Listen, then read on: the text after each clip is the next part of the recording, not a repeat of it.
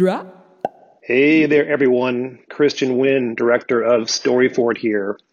And today's episode is a re airing of one that we put out in April earlier this year, but actually recorded back in November, just about a year ago, um, with Jo Weldon and Frankly Frankie, two burlesque phenoms, writers, artists, great people all around. Um, and Allison Meyer, part of our Storyfort team, is going to give you a more thorough intro, but I just want to say we miss you. We miss the fest.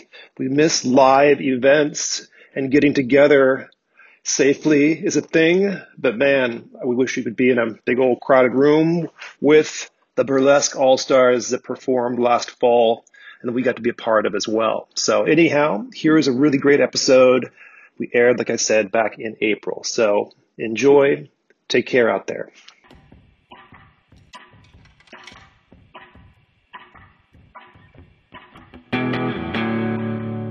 Hi, everyone. You're listening to Storyfort Presents Voices of Treefort Music Fest. This is a weekly podcast that dives into the stories behind Boise's Festival of Discovery.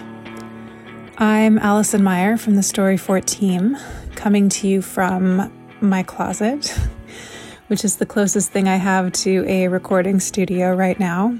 Our plans for this podcast have definitely shifted a little in recent weeks, but there are some really great interviews we recorded last fall and haven't yet released, and we're excited to continue sharing those with you. And this week, we're bringing you one of my favorites. This is an interview I recorded in November along with fellow Storyfort team member Amy Burton. And we had a really lovely time talking to Jo Weldon and Frankly Frankie. Frankie, as you hopefully know, is the force behind Frankly Burlesque here in Boise and was one of the founding members of the Red Light Variety Show and has just been involved in a lot of creative projects here in the Treasure Valley. And Jo Weldon is really a burlesque legend and a very prolific writer and activist. Uh, she's the founder of the New York School of Burlesque and the author of the Burlesque Handbook, and her newest book is called Fierce and explores the history of leopard print. It's a really beautiful, fascinating book. And that's actually how all of this relates to Storyfort. We collaborated with Jo and Frankie on a couple of book events while Jo was in town to be part of a Frankly Burlesque show. And we found some time to have this conversation about their work and their many sources of inspiration we actually spend a lot of time talking about movies and books, so if you're looking for new things to explore right now, this episode is a really good source of recommendations and hopefully just a nice respite in this strange time. We hope you are all staying well and staying home. And if you are among the people who can't stay home right now because you are providing groceries or healthcare or any of the services we all still need, please just know how grateful we are and that we are thinking about you. Take care, everyone. We'll talk to you next week.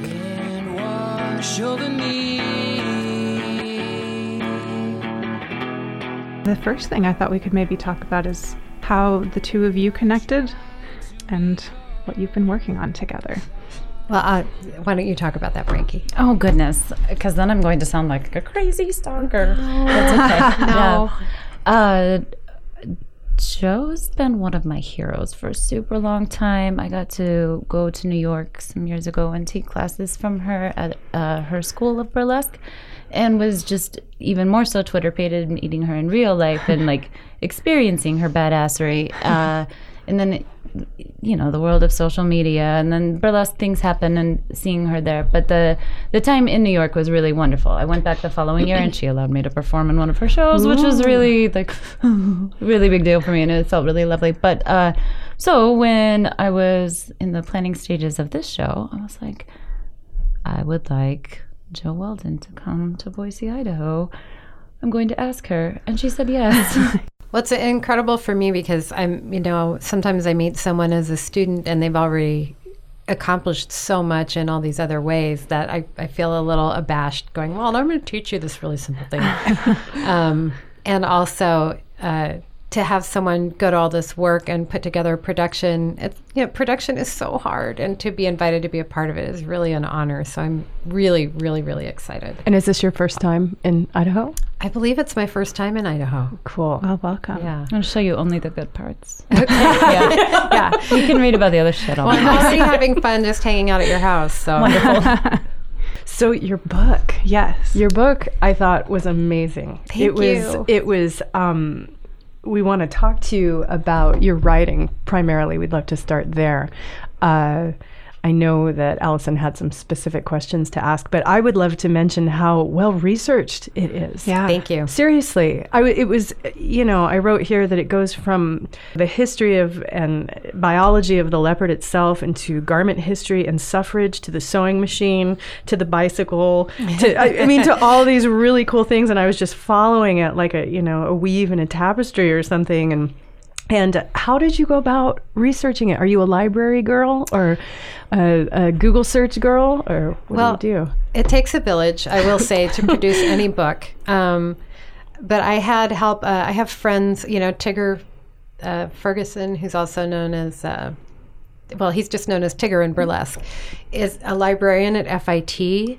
And uh, one of my former students, April Calahan, who's also a fashion historian, is um, working at FIT. So they supported me. Elizabeth Way, who has access to the collections at FIT, let me look over some items. And um, then I used the New York Public Library and the Brooklyn Library, which had incredible resources. I was so lucky to be in New York. Wow. Um, and then people kind of came out of the woodwork when they heard what I was studying, and they would tell me these odd stories that would just sort of set me off. And uh, the animals, um, I was started researching conservation because, you know, uh, there's it's inevitable that you start some of your research online, and everything online is somewhat suspect. Although I found that there were things on Wikipedia which people make fun of that were probably more thoroughly fact checked than some of the newspaper articles I was reading. Um, you know, it's almost like I, I worked backward from my interest in it to see what the lineage of it was. And I had to choose because there was so much. I could have been an encyclopedia on leopard print. Um, I had to choose, and I decided to settle on what it means that we can wear it now. Which meant I was mostly looking at the industrial era mm. because I had to focus on something because there was so much. Yeah, mm-hmm. But yet that ties it all together so well, especially being a feminist and doing the, the work that you do. I just thought it was fascinating how it how it all worked together pretty Yeah. seamlessly. Well, the history of fashion, I am now convinced after this project, is one of the most fascinating things you can study. It's got sociology, it's got anthropology, it's got trade history, it's got the history of travel in it. Um, every uh, industrial development relates to it, and the choices that people make about what they want to wear, and also, um, you know, clothing is regulated. Like you may or may not wear this or that at work, or Yeah. in some places there's laws about what you may or may not wear, and it's. I'm convinced after doing this work that fashion is one of the best places to study history, honestly, because Yeah. it's connected to everything. Like the like you said, the garment workers, uh, the suffragists, and every. It was I was uh, blown away by what there was to study, and I also felt like since I wasn't a fashion historian, I wanted to be respectful of um, people who are have devoted their lives to fashion history, and I wanted to make sure that my research uh, lived up to what they had provided and the kind of work they had done. Definitely. Well, I loved it as a seamstress myself and someone Oh. who collects vintage patterns from Mm-hmm. the 50s and 60s. That's what I used to only wear exclusively once upon a time. Now I'm more, I think the term is basic bitch now. Real basic bitch. Hey, you get busy. you do. But I just loved reading the history of the sewing machine and the patents and all that fun stuff. It was really cool. What was the most surprising thing you learned in your research? I know that might be kind of hard to pinpoint.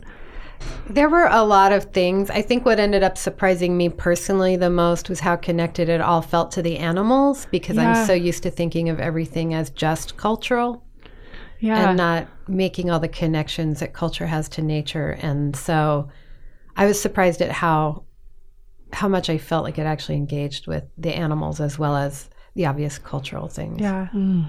I keep thinking now that now every time I see leopard print about my pupils dilating, Yeah. like, it's fascinating. Um, but I did want to ask you about kind of your history as a writer, um, because I was reading some other things you'd written, and it's it sounds like you've kind of been a writer your whole life, or at least since high school. Uh, yeah, I started publishing articles and poetry in high school locally. Yeah.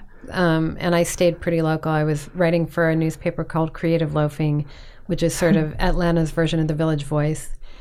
And uh, Tony Paris invited me to write a column about strip joints, which was fantastic because uh, it, I was working in strip joints. Um, I really believed that the women there were interesting and valuable and deserved more respect for the work they were doing than they were getting not just as humans who do this work that we shouldn't like, but as people whose work actually contributes Sure. to um, society and popular culture and everything else. So um, I got to do that column. I had the best time. That's awesome. yeah, and I was getting paid to write really regularly for the first time and having to put out at least an article a week. So that was great.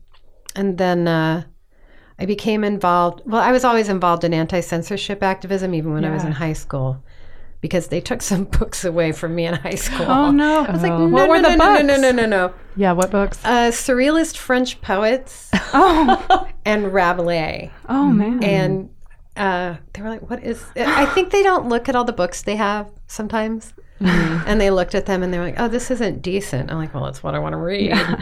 Um, and they took it away. So uh, there was a bookstore in Atlanta that helped me, uh, you know, do a formal approach with them. And then I worked with the ACLU informally. And um, then once I started doing adult entertainment and I saw a lot of the ways that they approached um, regulating adult entertainment were either interfering with First Amendment rights or were a form of discrimination. And so I started writing about that.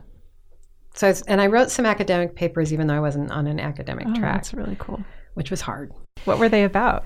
Uh, they were mostly about, um, at the time, like in the late 80s and early 90s, the big debate was about pornography and uh, the harms and benefits of pornography. So I was writing about, I was mostly doing media analysis of the proposed laws against pornography to evaluate, because I had also done the legislative beat as an intern and I had been at the Atlanta Journal Constitution going in and watching legislative sessions and watching how bills Yeah. were actually discussed. And I was like, oh, this is, even if I approved of your goal of eradicating pornography, which I don't, this won't do it. Yeah. This will limit um, needed uh, sexual education materials and queer materials and Yeah. it'll that's what it's going to affect Yeah. and they were like no no no no no we're going to eliminate all this harmful porn. And i said it's not going to work. It's going to you're going to get censored and they're not basically. Which i didn't feel the way they felt about porn Yeah. but even if i had. So i was used to going into legislative situations looking at the end goal of the people who were my supposed opponents. Yeah. um, and not arguing with them about what I wanted, but telling them that their their legislation wasn't going to get them what they wanted, and then we'll I was like, and then we'll work backward from there. yeah. Let's get rid of this piece of legislation, and then we'll talk, uh, which worked about half the time. That's still very cool. So yeah, Did you want to read that? Will you read that one? book? Oh, I, I loved um there was something you wrote at the beginning of um, your other book, the burlesque handbook, that I wanted to ask you about. Um, I was curious also, just generally, if you ever still write poetry. rarely. Yeah. Sometimes, like I'll be sitting on the subway and I'll just jam something out, but I don't do poetry readings. And my friend Amber Dawn just uh, published a book called Hustling Verse, which I blurbed, but she had hoped that I would submit some poetry, and I went back to my Yeah. old poetry, and I'll be honest, it was too painful to read. Oh, no. In a cringy kind of way, or was it just really emotional? Sometimes it was cringy, but it was also uh, poetry that I wrote a lot while I was processing trauma. Yeah. And, you know, you never become the same person you were before a traumatic event Yeah. transpired, but I was reliving it. And she said, you know, a lot of people are saying that. And I, said, I said, I love you, but I can't do it. Yeah. Yeah. So I blurbed it, and the book is Hustling Verse. If you're even remotely curious about sex workers and and if you love poetry as an art Yeah. form, it's you must read it. Hustling verse. Okay. Hustling verse. Definitely. Um, but the line I wanted to ask you about when you said the structure of the one page poem and the limerick inform my sense of how choreography and narrative should be structured. And I was wondering if you could talk about that a little bit. I love that. Yeah. So um, I when I'm working on numbers, I want uh, burlesque numbers or dance numbers. I'm trying to work out how all the elements relate to each other, which you do in a poem, both uh, technically and uh, in terms of what the poem's about. So I was a very technical poet when I was young. you know, I was very, very technical, and um, I I love surrealism, so it isn't that I don't think you can't do something surreal and have it be effective. But if you're not doing something surreal, I like for the beginning and the ending to have a relationship to each other, which in that short of a format, it only makes sense. And I loved having like inner rhyme and wordplay and reflection and inventiveness. And um, I also loved starting out with the words uh, that you use to create a poem that are um, they resonate for me. And then doing research and finding out whether or not they resonate for other people and finding the term that resonates both for me and the audience because the original term may not work in terms of like there's no point in expressing myself if nobody can hear it. Yeah. so I do the same thing in a performance. I want it to be um, from beginning to end a connection to the audience, take them on a journey, and have it be all in that one package. I wanted to bring Frankie into the conversation too, and I, I wanted to kind of hear from both of you about um, kind of your history discovering maybe performance generally, and then specifically burlesque. Let me condense. Uh, my history with performance is so ingrained in like, my my uh, kind of lo- path of life. Uh, so synopsis: um, I didn't finish high school because I was a drug addict, and I went to. Uh, the only thing I did that was sort of extracurricular in the time of high school was theater classes. I was trying to find something, right? Um, I, I really like drugs a lot more, so I definitely went that route. but when I got to when I got sober, and I was like, "Shit, you need to go to school. You have a child. You are supposed to be a responsible adult." People go to college. You didn't finish high school. Like college, it is. Okay, what am I doing in college? I don't fucking know. Uh, and I was taking intro level classes. There was a theater teacher there, and I was like, oh my God, she has what I want. Like, that was uh, just her lecturing was like what I wanted to feel in my life. And I was like, okay, I've done theater this much before versus anything else that they're offering here because sociology, like, I'm still figuring out what that even means. Uh, so I started in the theater department, and there was a bulletin board with audition notices and it said auditioning for the cherry bombs burlesque and cabaret and i was like i think i know what burlesque is uh, my i grew up listening to like old time radio vaudeville shows. Um, and so i knew that there was a relationship there. Uh, and i was and Lawrence Welk, like the variety, the variety shows, though, right? Like uh, Lawrence Welk, Fibber McGee and Molly, like this is what my childhood was.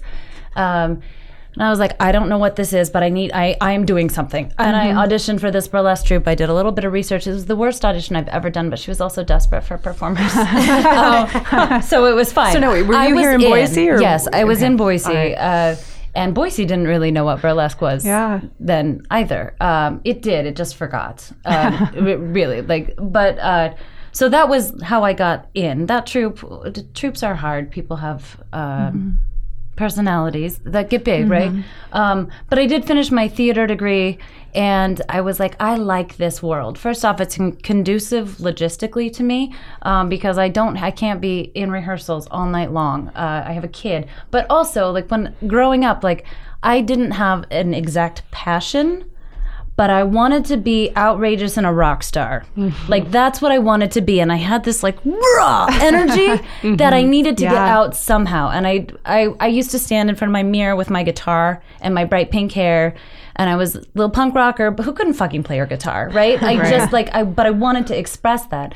So while I'm in college and I'm doing stuff with this troupe, I am diving deeper into avant-garde art burlesque world uh, i fell in love with philippe petit who was the tightrope walker uh, who walked between the twin towers in yeah. 1974 right so i'm kind of i steered my college experience into um, more fringe arts, right? And I looked further. Social media is starting to come alive at this point. It was MySpace. I, re- I was researching a lot of burlesque performers, current burlesque performers on MySpace. I'm like, what are they doing? And I would take trips to Seattle and do like burlesque research, right? Well, I'm doing stuff here and I still don't know exactly. Like, we show pasties, we dance. This is great. I don't know what I'm doing, right? So that was kind of that's my roundabout journey, right? And that as social media, as my social media was a big deal because Yeah. oh, look, there is this other world, right?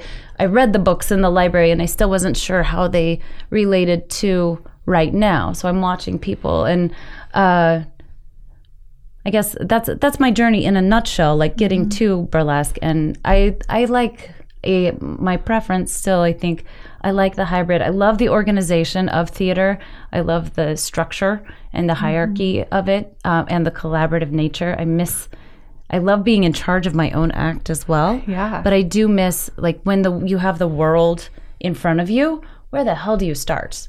I like there's there's freedom within limitations and bouncing things off of people's brains, which I love like the jam time. So I try to make my art as collaborative Yeah. but I'm driving it Yes. at the same time, you know, uh, as well as um, I don't know. I don't think I love burlesque. I love naked. I love the beautiful women. Just that's. But I like I, my my own individual stuff tends to be a little more experimental to what burlesque is necessarily, but it wouldn't necessarily fit into a theater piece or. Because theater is not generally made of small vignettes, uh, mm-hmm. you know, like a it- burlesque show. I think it, for in order for burlesque to be a variety art, you have to have a variety of presentations of mm, burlesque. yes. So there isn't one right way or one thing that is burlesque, in my opinion. Which is another thing I absolutely love about burlesque. Like you get, I mean, the burlesque shows where you had comedians, you had the singing girls, you had the dancing, mm-hmm. you know, and that is what burlesque is.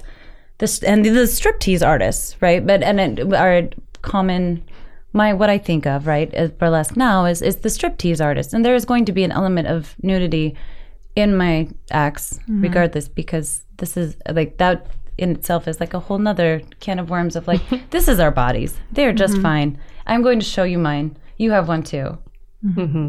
They function and i can do things with mine and it's wonderful you could do this too if you wanted to and in whatever way you choose right uh, but uh, not necessarily like the Prance and Peel, whatever. So I do tend to I use the broader when I'm producing shows, the broader term of burlesque. Like it's, it's a little bit of everything. Some people delineate with variety shows. I'm like, well, that seems like they're the same thing to me, but that's okay. it does to me too, actually. Okay, great. Yeah. Did you want to speak to your your journey? yeah, I mean, my journey is long. um, but just basically, uh, when I was in high school, I was already, you know, I was already, I was going to Rocky Horror, which I think is a lot of people's favorite, right? Yeah. And uh, it was the 70s, so Rocky Horror was really new. And Yeah. in Atlanta, they were having a variety show before the movie that had drag queens and jugglers and all this fun stuff. And uh, I was like, I'm to do a striptease in it. Like, I'm to you know, and they didn't know I was underage. Like I think I was 15 or 16. They didn't care. And so I did what I thought was a burlesque number. And I invited. I was in. I was in high school outcast, but I had. Oddly, one of my best friends was the captain of the football team. And I said, "Oh, Chris, I'm performing tonight." and he's like, "Okay, I'll bring. I'll bring some people." oh my gosh. Yeah, it was bad. Uh, I mean, I, I don't think that I was any good, but I think it was entertaining because it wasn't really done, you know. And then, um, and I always wanted to be a stripper, and I knew this. And so when I graduated from high school, um, I wanted to get away from home, and so I went to strip clubs, and you just walk in and get a job. Or not.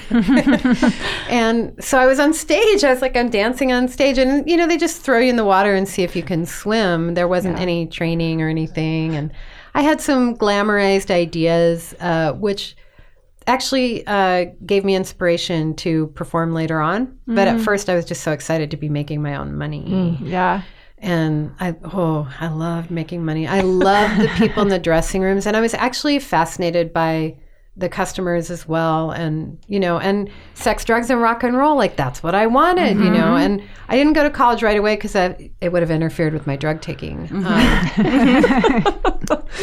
but yeah, so when in the uh, late 80s early 90s i started to find out that there was such a thing as a feature dancer which mm-hmm. is a mm-hmm. touring headlining stripper and there's kind of a circuit for them in strip joints and you would do these 15 to 20 minute numbers that basically looked like burlesque from the 30s 40s mm. and 50s except it was updated um, and some people did do vintage style burlesque when they did it i did a fan dance then and I think I did my first fan dance in 91. And everybody wow. was like, What are you doing? but they liked it, but they were just a little baffled. But then I did like fire eating and stuff like that, and that they related mm. to. So I was doing fetish numbers. And mm.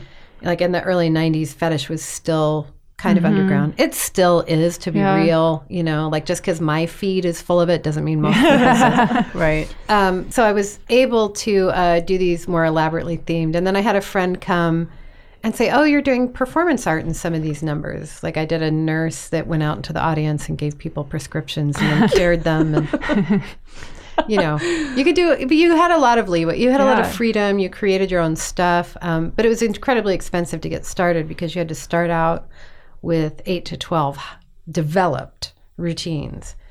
And so very expensive to yeah. start. It did pay very well. So that's the thing about strip joints, right?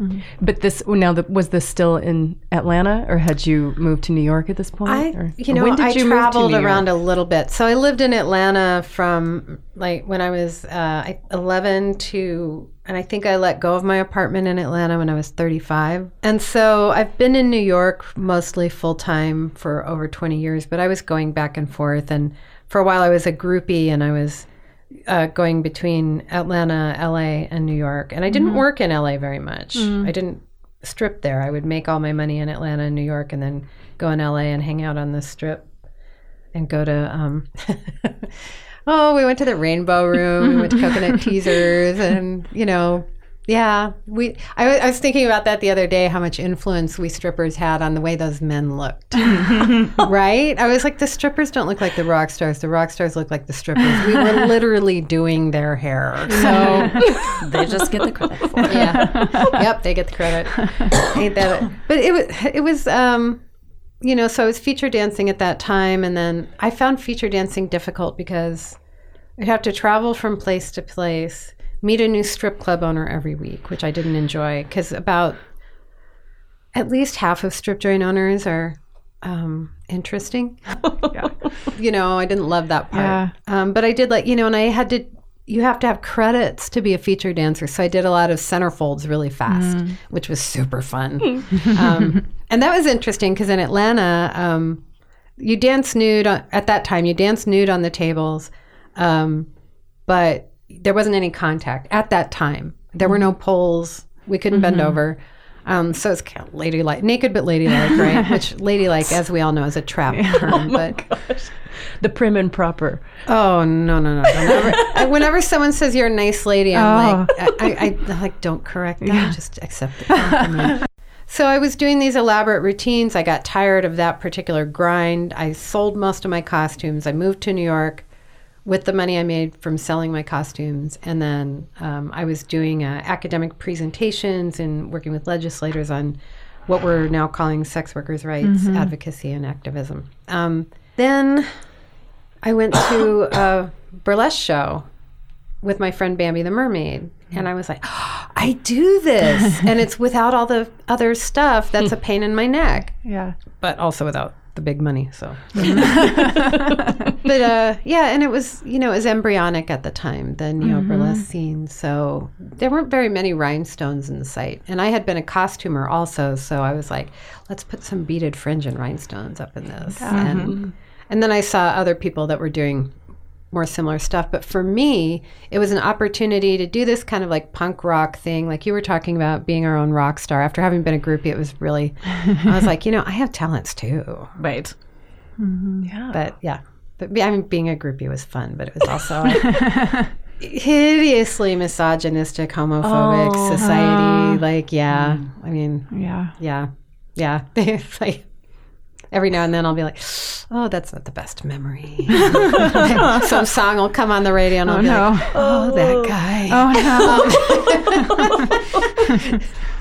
Yeah. but it shaped you into who you are. I yeah, I wouldn't have I wouldn't be any different than I am. And I you know, I think, you know, there there's well, I won't get into that too much. Someday I'll write about that. Yes. yeah, I'd love. To. There's to a lot of that. like I look back and I go, bless their hearts and bless mine too, because I was not behaving well. But mm-hmm. Uh, so I started doing neo burlesque in New York, and I was very passionate about the older women in burlesque because what a lot of people don't remember now when you have all this information at your fingertips, uh, we didn't know Yeah. who most of these women in these vintage images were. And so discovering who they were and honoring their artistic legacy and their like their spiritual outlaw legacy was so important to me. So while I was also doing like crazy performance art pieces, it was really important to me to honor what they had been doing. Like Yeah. to do a fan dance and to peel a glove and, you know, like if you read about Gypsy Rose Lee's real life, I mean, it doesn't look that easy in the movie Gypsy, but when you read about her real life, it's like, oh my God. So you peel a glove and you think, you know, this is this is for you and all you went through. Um, so I have that connection in classic burlesque, but I also think that um, I would never have gotten interested if there wasn't also the neo, you know, mm-hmm. crazy element. Because I, when I used to do poetry readings when I was young, Yeah. I would take off my clothes, and they would be like, "You can't do that." And I'm like, "It's part of my art," you know. And I'd be reading these like po- really blasphemous, vile poems and taking off my clothes, and nobody else was taking off their clothes. Um, so all of these things tie in for me. Uh, Yeah. But for me, a lot of it is the history of sex workers and the Yeah. erasure of their identities and and their contributions is really, really, really important to me. Um, and it's not separate from all that, but it's it's a distinctive element Yeah. of you know the history of theater and what neo burlesque is. So um, every time I peel a glove, I'm thinking about that. You know, every mm-hmm. time I twirl a tassel, I'm thinking about the fact that tassel twirling is really only 100 years old. Yeah. We can't find any examples of it prior to that. So it's this thing that women invented, mm-hmm. you know, that is, you know, when I was growing up was treated like a joke. You know, mm-hmm. I mean, it is fun. I, I love teaching people tassel twirling and watching this room full of women topless together that don't know each other there very well, wearing pasties, looking at their naked selves in the mirror and mm. smiling when they see it happen. Yeah, it you know, it changes me every time I see it. Every time I see them like looking at their bodies and smiling. You know. You know, it reminds me for some reason. Uh, oh, it was because Anne Bancroft is in your book. There's that picture of Anne Bancroft, and so I was thinking of The Graduate, and there's that scene in The Graduate where Benjamin takes the daughter to the bar. Isn't the- that an interesting and the, scene? And Yeah. the woman is twirling. You know her tassels behind her, and I'm forgetting the actress's name now. You know who's Katharine Ross. Katharine Ross is just so humiliated, and I just thought it was so interesting the message There's a that lot there's a lot to unpack scene. there. Yeah, It's really one of the most interesting scenes in the movie if you look at it from the standard point of all the gender roles that are Yeah. happening. yeah. And it's interesting also because there's that implication that it's humiliating for her. Yeah. And do we do we know that that would have been the case? Hmm. Like, you know, but his intention was to be disrespectful to Yes, her. to humiliate her. Yeah, it's a really interesting scene. I've thought about it a lot. I think it would be very different now. You know, maybe. It depends on the people involved Yeah. and the intention of the people involved in their relationship to each other. Mm. Like they had a bad relationship, but it's also one of those movies where you like he treats you like crap, but he's the guy for you. right, and then takes you out for French fries afterwards. I think. Yeah, because he's so not the guy. He's so not the guy. And it, and if you know, as strippers, we don't want to be engaged in that. So I felt like that was a little bit of a misrepresentation Yeah. of how a stripper would have interacted in that situation because we don't. Yeah. That's not what we're there for. You know, um, it's an interesting scene. It's an interesting scene. That actually was one thing I was going to ask about because it's a, it's definitely a world that that the that films and shows love, and I was wondering if there is any media that you think did it well or like represented it accurately.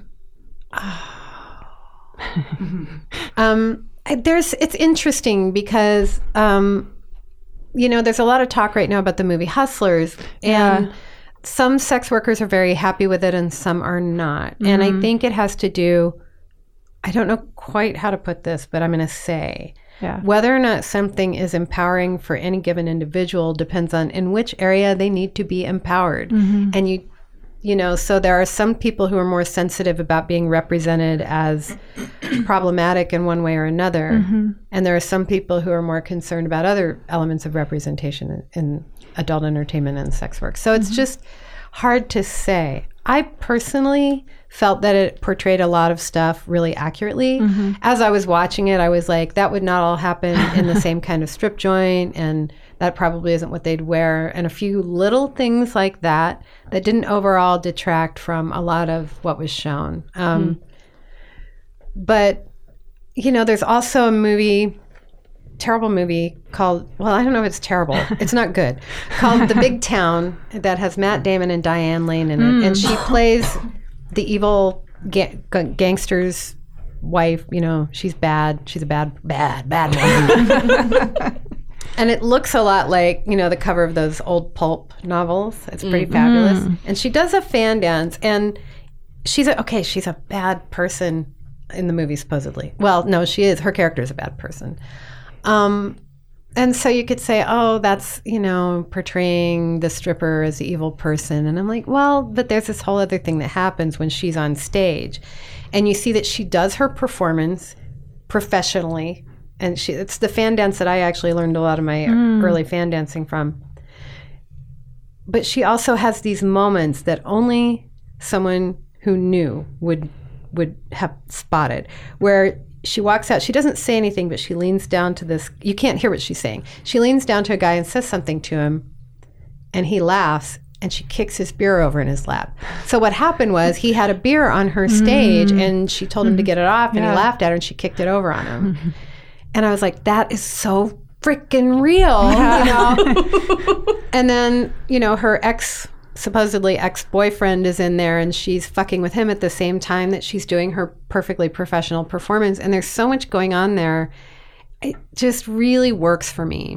Um, and then there's the scene in lenny the movie about lenny bruce where a woman is uh, valerie perrine is performing as hot honey harlow and I know a lot about Hot Honey Harlow's personal history, and I know who all the people in the audience are meant to represent. And I'm sure Bob Fosse did as well. So, to a casual observer, it might not all be there, but I know who everyone in that audience is, who they represent. Wow. and it's so cool. mind blowing. And I know a lot about Hot Honey Harlow because I was really studying her for a while. Um, but there are a lot in, in, in everything. There's something of interest, like like you know, a lot of sex workers understandably are annoyed by the movie Pretty Woman. But there's one scene in it that is so real and funny to me, which is when she's in bed with Richard Gere and she's talking about the travails of sex work. And she goes, she goes, I, you know, I, I can't remember exactly how she puts it, but she says something along the lines of, yeah, I pretend to enjoy it. And then she looks at him and goes, except with you, of course. and I'm like, how is that not, how is that so iconic? yes. um, and the dress that she wore, I was obsessed with because we were wearing them in strip joints. Mm. And I was also making clothing for strippers out of that fabric, which is really difficult to find now.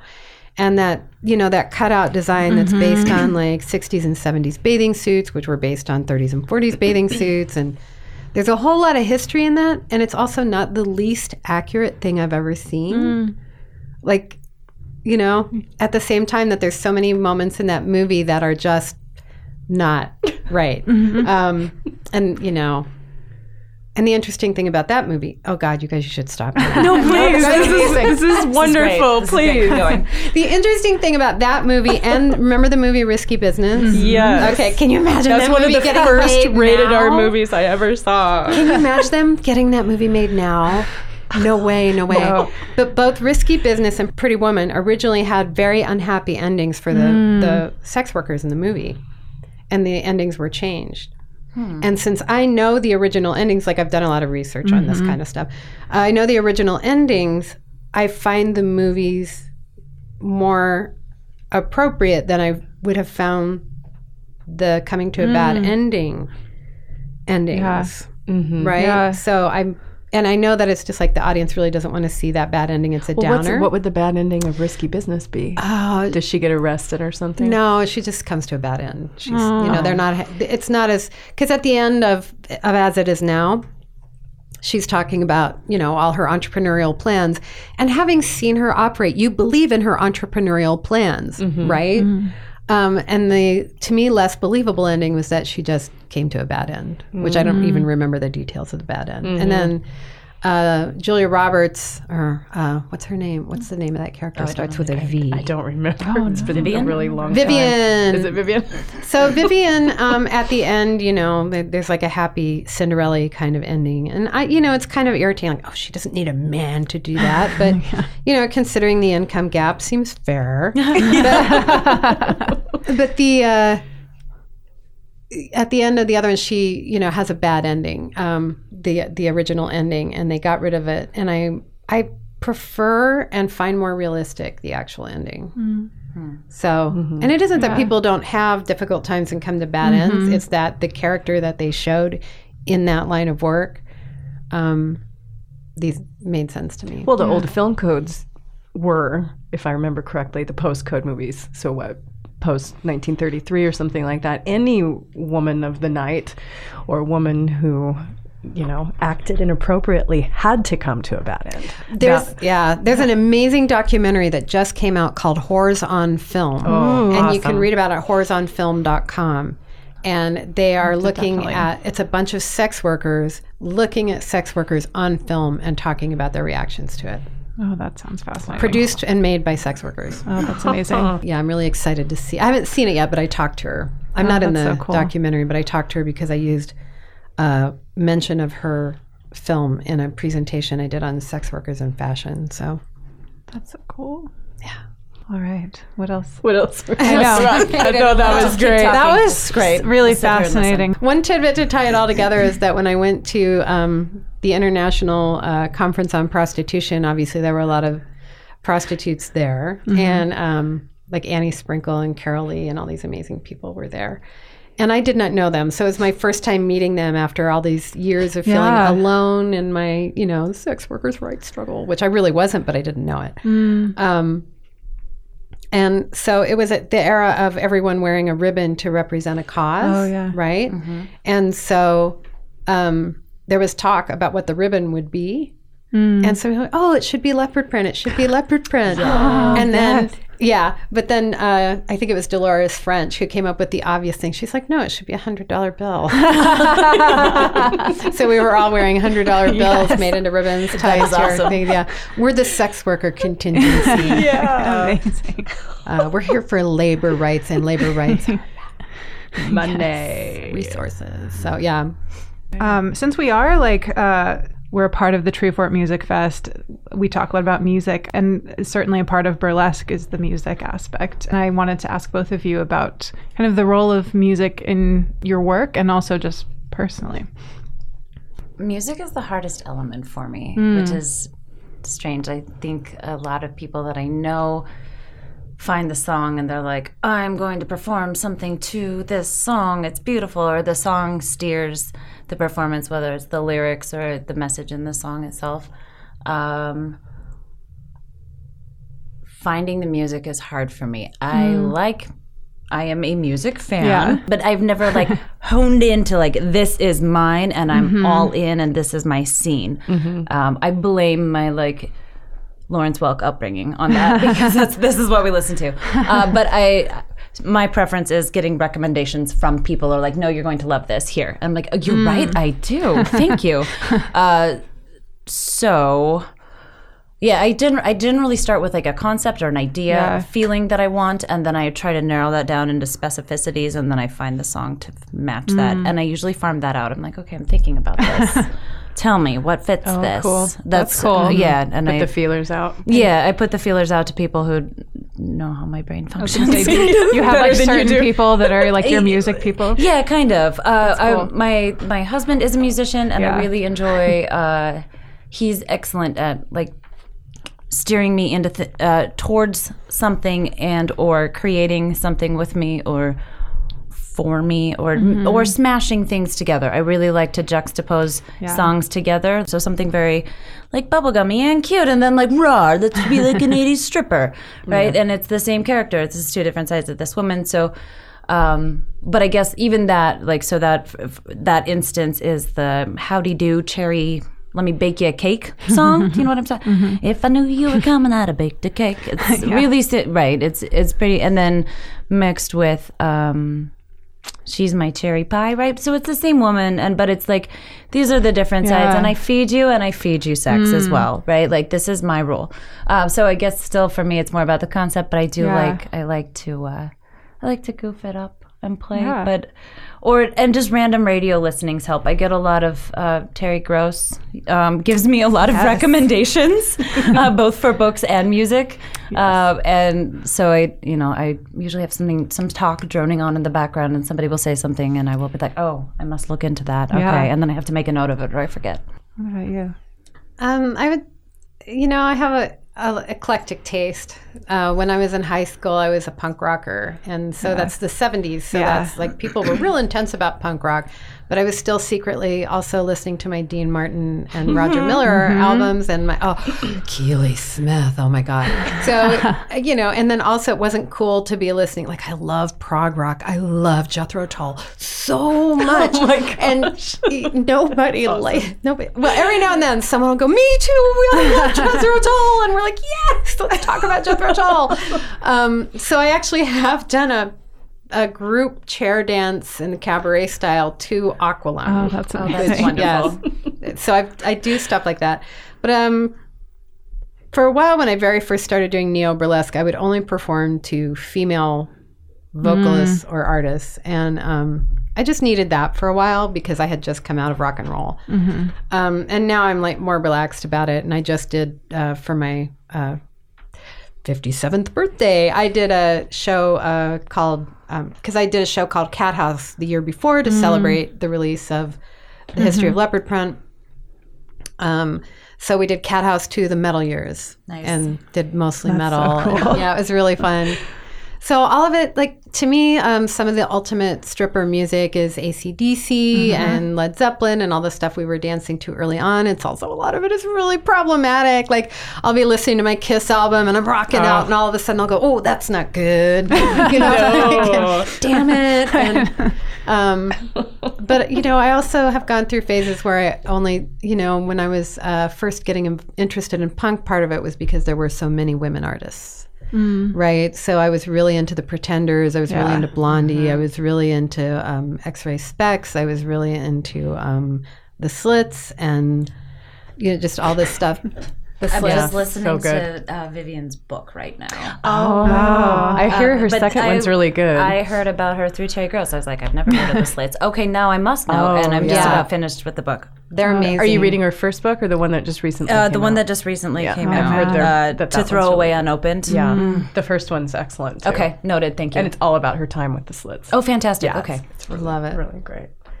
And yeah, and uh, but when I'm talking to students about choosing music, there's a whole other thing that I have to do, which is different than you know. It's like um, you have to really love the song mm-hmm. because you're going to hear it a hundred times. Mm-hmm. you have to, if it has lyrics or a history of having lyrics, you have to really know them, not just sing along with them. You have to stop, find a version of the lyrics without music, and read them out loud. And if you shouldn't say it in your mouth, it shouldn't. If those words shouldn't be in your mouth, you shouldn't be dancing to them on stage. Mm-hmm. And this is because a lot of and it started out when I noticed a lot of people dancing to American Woman on the Fourth of July. I'm like, this is not a pro-American song. Do you know what you're listening to? And then I would go, oh, there's a not that song, but other song. I would go, oh, there's a slur. Did you ever notice that? And they're like, oh. no, I didn't. Yeah. I'm like, this song is about a 14 year old girl. Did you ever notice? No, I oh. didn't. So we had to like start listening. And then, so there's that, like, know what your music is. And to some extent, if appropriate, if it has history, know a little bit about that history. Like, you know, if you're white, you can't dance to strange fruit. You may not, you know, it's, or you can, but live with the consequences because it's a bad decision. And, you know, your audience is going to suffer and people are going to feel bad, and that's not what you want, right? um, so I also um, tell them, like, just artistically um, for the song, that you have to understand audience expectations when a song starts. And then you can fulfill them or you can confound them, but you can't ignore them because the audience will disconnect from you.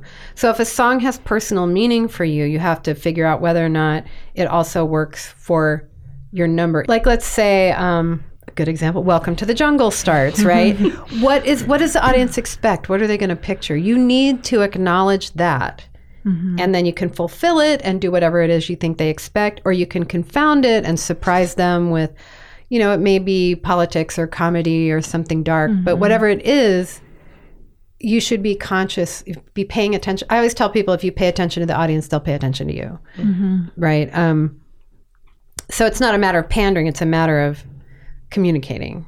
Right? And then know how you're know how the music ends. Because a lot of music I don't think it happens as much anymore. I'm not noticing it in top 40. The, a lot of music fades out. Fade out. I remember that so specifically in my song that what I did with at the new- when I took the six week class Yeah. um, was a fade out, and I didn't know how to fix that on my own, and it was terrible. And I that sticks in my head always. I can fade work. outs. You can work with a fade can, out, right. but it's harder than working with like a, an ending that really lands. Sharp ending. Because your number begins and ends, and you want it to begin Yeah. Clearly and end clearly. Unless you don't, of course, you know, if you're like, I want it to be vague, you want to be making that choice, not do it by accident. yes. So that's a lot. I mean, I could go on about music for days. And also, there's a thing about burlesque standards, you know, the sort of jazz instrumentals that evoke classic burlesque. And there's a whole history there of what we, which era we think it's evoking and which era it was actually produced in or written in. Um, but um, I approve of burlesque standards for the most part, depending on the song. There's a few I'm, I'm like, no, not anymore. Um, because it evokes that era and you can play with that or you can work against it, right? But there's a reason that it originally worked for burlesque. And it is some of the greatest music ever made because these are some of the greatest artists ever ever producing music.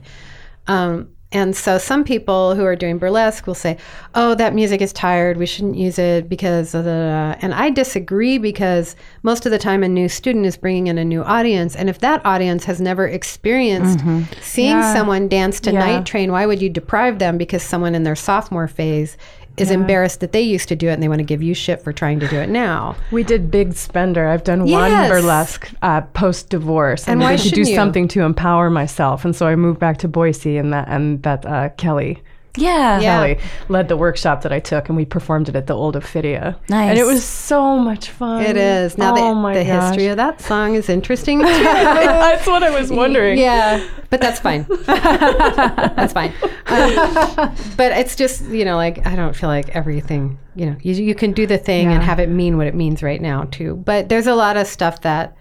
Uh, when people are choosing music that I think about that isn't that personal to me because there's a learning curve. I'm like, I'm going to remove, I'm actually not putting obstacles in your way. I'm removing obstacles from you having an effective Yeah. performance Right. you know, because they'll go, "Oh, I really wanted to do that." I'm like, "Nope, sorry. You will not get the effect that you're talking about wanting. What do you want the end result to be? Let's start right. there." So, This sounds like writing workshops. oh God, yeah, Speaking of writing is hard. well, we'd love to know who some of your favorite authors are, since you know we are the Storyfort. yeah. okay. Um. Oh, now I'm stuck. It's a hard question. There's so many good ones. Um, We won't hold you to it as Okay. being your absolute favorite. yeah. okay. Um, just give me a sec. Um, I read a lot, and all these things are flashing through my mind. Because, Yeah. like right now, I'm rereading uh, Philip Pullman. Yes. Yeah, yeah, because his Dark Materials Yes. is on TV On HBO. Yeah. Yeah. Yeah. Um, Oh, that's such a, always a good choice. To Yeah. Go back. Yeah. So, so good. and um, His new series is good too, if you haven't started it I, yet. I read the first one. I haven't read the second one yet. it's great. Yeah, I love it. um, so that, and then in mind with that, I also loved the Bartimaeus trilogy.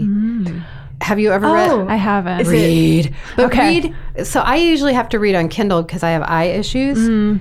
But it is much easier to read in print because he uses these asides and footnotes that are Oh. brilliant. The brilliant, oh, and it's a really interesting examination of imperialism. Oh wow. I'm forgetting the author's name. Is it it's not- Stroud, Jonathan Stroud. I do like a good footnote. I, it might be. I think it's Jonathan Stroud. You might want to double check that. Footnote. Um, I love. Uh, I love Maya Angelou. Yeah. I so I just read City of Girls by Elizabeth Gilbert and I loved it. I heard that was I've heard good. so many good things about it. I Yeah. haven't read it yet.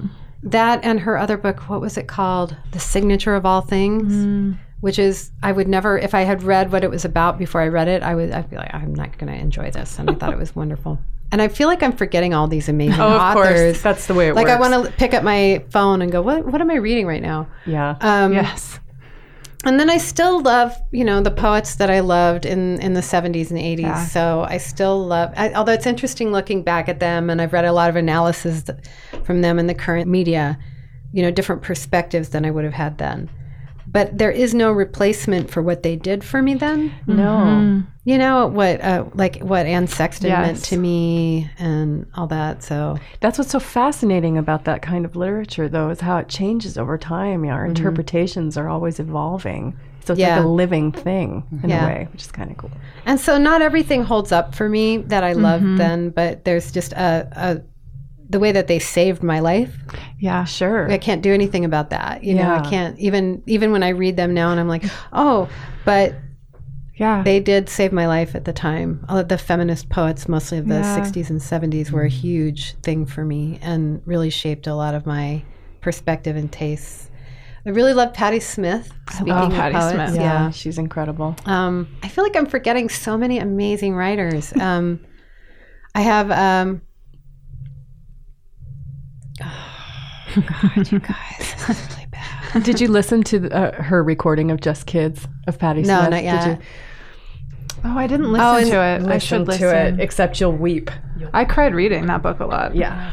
And I love Lily Burana because she wrote the book Strip City. or Strip City. So Lily Burana wrote uh, this memoir about stripping, where she traveled across the country and did sort of a retirement tour. And it is one of the most honest books about stripping I have read because you know most strippers are ambivalent. It's great, it's awful. It's great, it's awful. It's great, it's awful. Mm-hmm. And um, I think to not acknowledge either aspect is to be overly political. Mm. Like there's never just there's not, not there's never even only two sides to a re- given reality. So. Yeah. It does a great job of that, but over and over in her memoirs, she has a kindness as she mm. remembers things where she withholds mm. nothing. You know, you don't feel like she's uh, sugarcoating anything, but at the same time, she has enormous compassion for herself and the people around her. And I was like, how do you write a memoir without trashing some of the people that you've had conflicts with along the way? And she manages to do it. so wow. I Oh, really, that's lovely. it's really beautiful. But I'm for, she's wonderful. But I'm forgetting a million writers that I love. course. Oh, I love Molly Crabapple.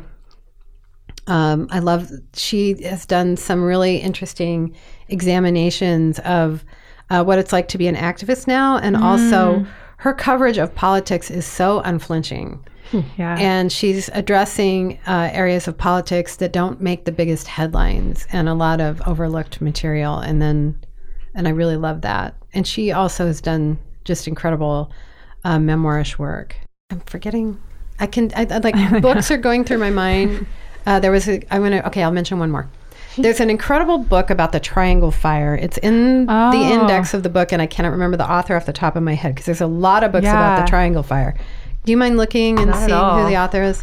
Not at all. Was this the dressmaking fire? In the, The, the dressmaking garment- fire, yeah. But there's a lot of books about it. And why this book in particular was so amazing to me, like the depth of his research and the way he humanized all these people and the way he described, like he describes women standing up, these immigrant young women standing up to these basically mob bosses. Yeah. Is it Triangle, the Fire That Changed America by David Von Drehle? yeah, it's stunning. It is wow. absolutely stunning. Okay. And so, Cool. and oh, oh, while we're talking about the index of this book, Eartha Yes. Kitt's uh, biographies Oh. or autobiographies, Eartha Kitt's autobiographies are so good. Oh. Um, for the history of burlesque, there's a lot of amazing books. Um, Leslie Zemeckis has done some incredible research and great, great books about it. And I've just, you know, and just recently I've read some stunning things. I just read uh, Trick Mirror. oh yeah. Yeah.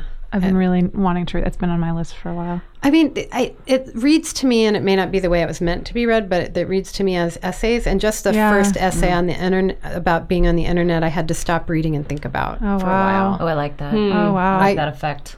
It's- yeah. And she talks about problematic things, but also doesn't say, "I'm not participating in this." So she's not the person standing there going. Oh, you people who Right. aren't doing Yeah. things right. She's like, this is why we're not doing things right, and how do we handle that? And yeah. um, you know, she has an interest in social justice, but she's not someone standing up there going, "I have been saved, you all sinners, listen to me." She's Yeah. really digging deep. Oh, that's mm. so cool. But there's so many so many books that I love, and I think okay, so I'm going to give a lot away here. I'm giving a lot away here. My favorite book of all time is probably The Last Unicorn. I love that book by Peter Beagle. Peter S. Beagle. It's, It's amazing. just so tender. It's so good. I just reread it for the first time since childhood a couple years ago, and then yeah, How often do you return to it? um, I used to know it by heart. Yes. I know yes, I yes, check yes. it out every now and then. I love Um, that. I'm also like I just this is kind of an aside to uh, reading, but like I feel like television is kind of catching up with literature in terms Yeah. of nuance and presentation. absolutely. And so often, if I see something on TV, if it has an original book, I go back to it, and I'm very grateful for that, the Yeah. inspiration. Frankie, do you have some books that you return to a lot or your favorites? I'm terrible at remembering authors, Yes. but uh, childhood favorites for sure. Uh, the Giving Tree, and where the sidewalk ends. Like that is uh, the, where the sidewalk ends. And then later, I uh, found Shel Silverstein's adult stuff. Oh my gosh, which is amazing. Oh, yeah. I saw Polly in a porny. You guys, my Yeah. mind was blown, and I loved him even more. Totally. It was really. Uh, Totally. We've played with some of his songs. Oh, Um, that's so cool.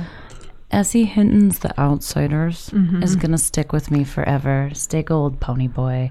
Um, and I do have to refer to my lists, but um, I find David Sedaris to be very soothing. Yes, I loved it. Very I listen. so. I am very much an audiobook listener Yeah. because I I don't sit still very well. Yeah. Um, and David Sedaris has gotten me through many a hard night, and I like his. He's very real and funny as hell. So but he's like, he made my lovely Catholic father, who you know he's old, right? Uh, we were listening to an audiobook uh, together, and he's like, "Oh, is this a woman?" And we're towards the end, right? It was me talk pretty one day, and he's referencing him and Hugh, and I was like, "No, Dad, it's No. David. It's a man." He's like, "Ah, okay." But that was like my father's first experience with someone who. Was this was like 17 years ago, right? Yeah. But it was like, oh.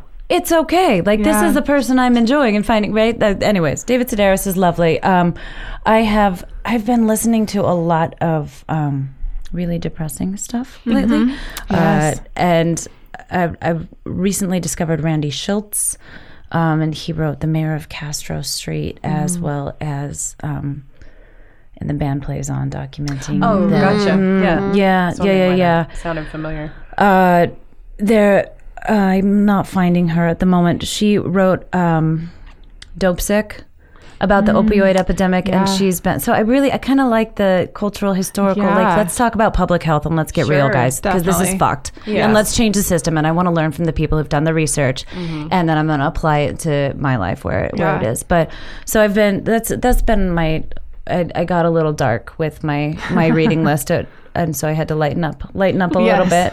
Uh, the I listened to uh, the, it's called White Trash. It was a female Oh, yeah. author. Have you read that? I have not read it, but Oh I. my gosh! Like, let's go beyond beyond the racism in our country and talk about the classism that came Mm-hmm. over in like the 14 and 1500s, and how the rate. Oh, oh, oh my God! It Yeah. destroyed me. Um, and I was completely enthralled by the whole thing and I go back and reference it quite regularly and it, seeing things much differently through like oh, this doesn't need to be this way right but this is how it is but it, it, it's giving me a different perspective so I'm not accepting the reality as it's presented which is Yeah. I, I appreciate books that can do that for me Definitely. You should read the Poisonwood Bible. Oh my Or listen God. to it. Gosh. Yeah, I'm It'll making a list of what you're saying, mind. by the way. You have to stop sometimes. Yes. Yeah. yes Yeah. It's Yeah. uh, it's one of those. overwhelming, but lovely. I, I just read it for the first time, and people had been recommending it to me, and Oh. I kept picking it up, and I guess it wasn't the right time, but it, it's Mm-hmm. Is it, uh, essential reading in my opinion. okay is it uh, Barbara uh, Kingsolver. Barbara Kingsolver. Barbara Kingsolver. It's fiction. thank you that's what it, the word I was looking for And then I, I just want to mention, I just read uh, The Ghosts of Eden Park. Ooh. Have you read The Ghosts of Eden Park? no That sounds Um, familiar. Uh, the Ghosts of Eden Park is amazing, and um, Saint Mark's is Dead by Ada Calhoun. I loved because she's writing about the uh, the history of Saint Mark's, the hip street in New York City, right? And she talks to a lot of people who are all like, yeah, St. Mark's is dead, you know, back in the golden era. And they talk about this golden era St. Mark's. And she starts to notice that each one of them is not talking about a specific year, but about when they were 19. Oh, that's so wow. So when they experienced it, oh my god. Yeah. Oh, that's beautiful. Yeah. That's that's a summary. Like it's Yeah, not yeah, yeah. exactly. Yeah. Yeah, that's- but Oh, St. that's Mark's is so cool. Isn't that great? Yes. Sorry. Yeah, and I'm not. It's not a spoiler. Like you Yeah. can totally read the book, but I love stuff like that because I feel like we're overdue for a lot of paradigm shifts. Yes. Yes. the way that we think um, Yeah. things happen. Because I, re- you know, I've been reading a lot of history, and I've been reading a lot of um, nonfiction. Like I've read, I just read "Clothing: A Global History," which is sort of semi-academic, mm-hmm. but this kind of stuff really inspires me because it starts out with this picture of uh, I think it's the G8 at the time, you know, all these world leaders, and almost all of them are in what we think of as a business suit, and a few of them aren't. Mm. And what does that mean? Right. Mm. And so the book basically, Yeah. you know, so I'm really recommending reading fashion history to people as much as possible because there's such so much juicy stuff in there, mm. and such a, a lot of paradigm shifts for the way that we think about the cultural meaning of fashion, and also the way that we think about the history between continents and nations, mm-hmm. Mm-hmm. and the the way that industri- industrialization flowed and that kind of thing. So it's just really you know, the fact that history goes back not 600 years, but thousands and thousands and thousands of years. And the garment trade has been there the whole time. Right. Like, We yeah. been clothed. Yeah, Yeah. and like jewelry is money and all these crazy things that you don't think about. And um, so it's a really powerful study. Yeah. So, That's fantastic. yeah. Fascinating. Oh, that's amazing. It's, life's too short for all the reading. I know. I know. I know. like- I just like to take a book bath. I just like, you know, Yes, so I like go into a bookstore or library or look at my books and I just take a book bath and they all just wash over me and I feel like I may not be able to read you all, but I feel you washing over is me. here. Yeah. We're I can smell you. same universe. Well, we do have to to wrap up, but I will say just to to finish off, I would encourage everyone to go buy Jo Weldon's books. yes. yes, Fierce, The History of Leopard Print, and the Burlesque Handbook, and you can get them really anywhere books are sold. Yeah, support your independent And bookstores. yes, mm-hmm. definitely. Thank you so much for listening. We'll see you at the fest. tomorrow, but tomorrow never came.